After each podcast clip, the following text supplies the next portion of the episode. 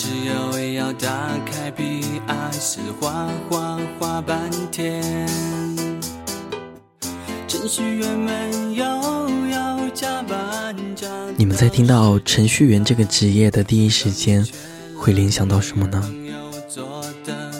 相信大多数人的脑海里蹦出来的都是理性、油腻、秃头、单身狗、宅男宅女等名词，但其实他们的日常工作生活也可以用理性的、逻辑思维极强的一串串代码来制造小浪漫。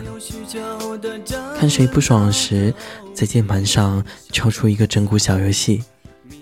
给枯燥无味的写代码生活增添只有他们能体会的乐趣。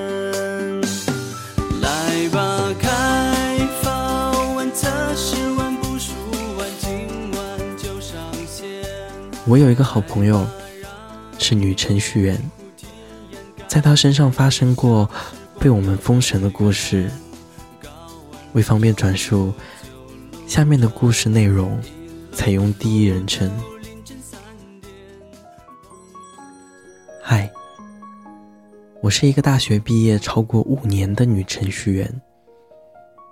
没错，就是你们脑海里那个戴着厚厚的眼镜片、背着笔记本电脑、随时随地都能席地而坐、打开电脑修复系统 bug 的女程序员。因为这份职业的特殊性，我一直都没找到男朋友。在大多数人眼里。好像男程序员就是油腻的秃头大叔，女程序员就是戴着厚厚的眼镜片、长相感人的大妈。他们也没有时间出来跟你吃饭、逛街、约会。即使能顺利约会，也会在逛街或者吃饭时突然搬出电脑，跟坐在对面的人说一声抱歉，然后在键盘上敲敲打打。等他们做完这些事儿，对面的人早已没了耐心。所以，我这个女程序员，自然而然的就化身为单身狗，母胎 solo 了二十八年。我有一个所谓的渣男前男友，那纯属是一段孽缘。二十八岁的我，在老家。是大龄中的大龄未婚女性，我妈天天给我打电话催婚，甚至还威胁我，如果再不赶紧找个男朋友，她就来我在的城市监督我找男朋友。我哪敢麻烦他老人家？某一个值班的晚上，我通过网络语音电话认识了他。他的声音很好听，对于我这声控来说。印象分就很高。让人意外的是，网络那头的他，说我的声音也很好听。作为一个恋爱小白，第一次听陌生男生这样夸我，我有点晕乎。后来，我和他几乎每天都有聊天。大概过了半个月左右，他说。和你认识的时间也不短了。我知道你们程序员都很忙，估计没什么时间见面。你能发一张你的照片吗？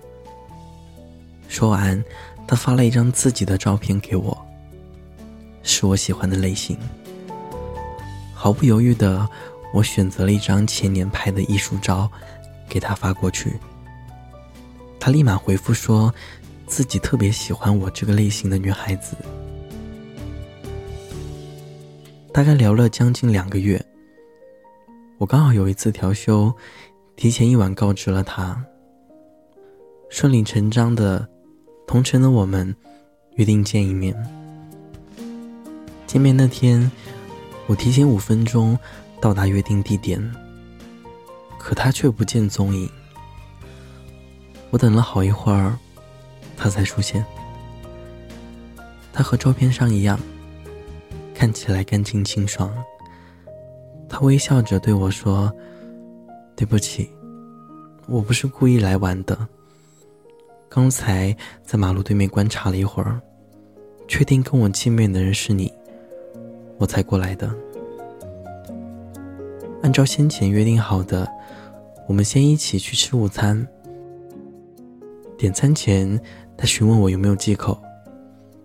我因为生理期不能喝凉的，就说了一句：“我不能喝冷饮，请他随意。”他抬头看了看我，在手机上输入信息，也不知道发给谁。饭吃到一半。他说要去洗个手，把手机留在了餐桌上，就放在我眼前。没过两分钟，微信消息弹出：“啊，好不容易钓到的美女程序员妹子来大姨妈，你也够倒霉的。”后面还有哈哈大笑的表情。就在我愣神的下一秒。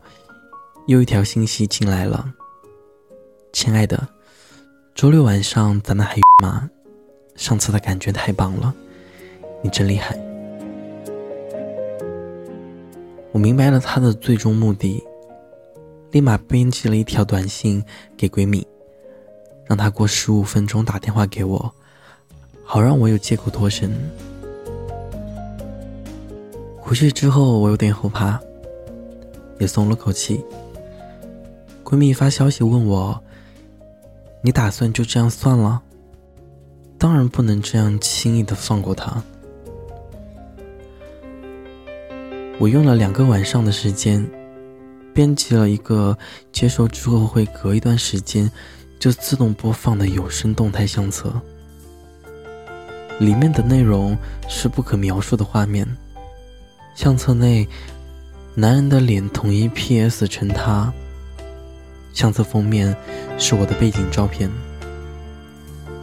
接下来的三天，我就当没有看过那两条信息，还是一如往常的和他聊天。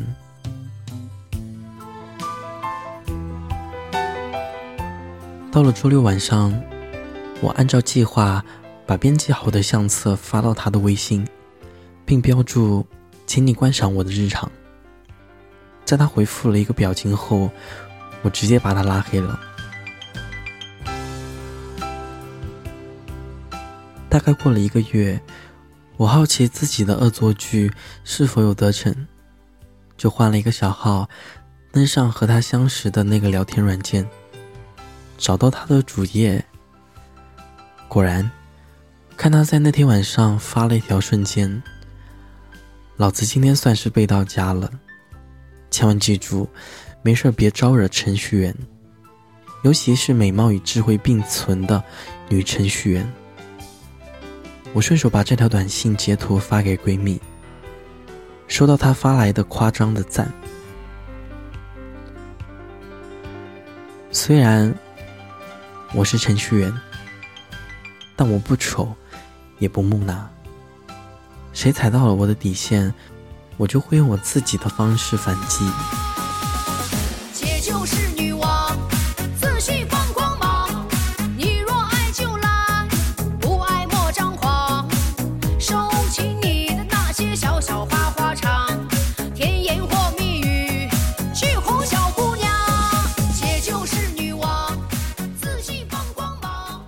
故事到这儿就讲完了，由衷的想说一句，干得漂亮。今天是十月二十四日，也是程序员日。昨晚在这里祝福收听节目的程序员们节日快乐，感谢你们用一串串代码为我们搭建起现今的科技时代，因为有你们的辛苦付出。我们才能如此畅通无阻地徜徉在网络世界。最后提醒收听主管节目的小耳朵们：网络交友需谨慎，记得留好底线，保护好自己。谢谢你听到这里，我是守夜人食物，愿每一个孤单的夜里都能温暖你。我在合肥。对你说晚安，亲爱的你。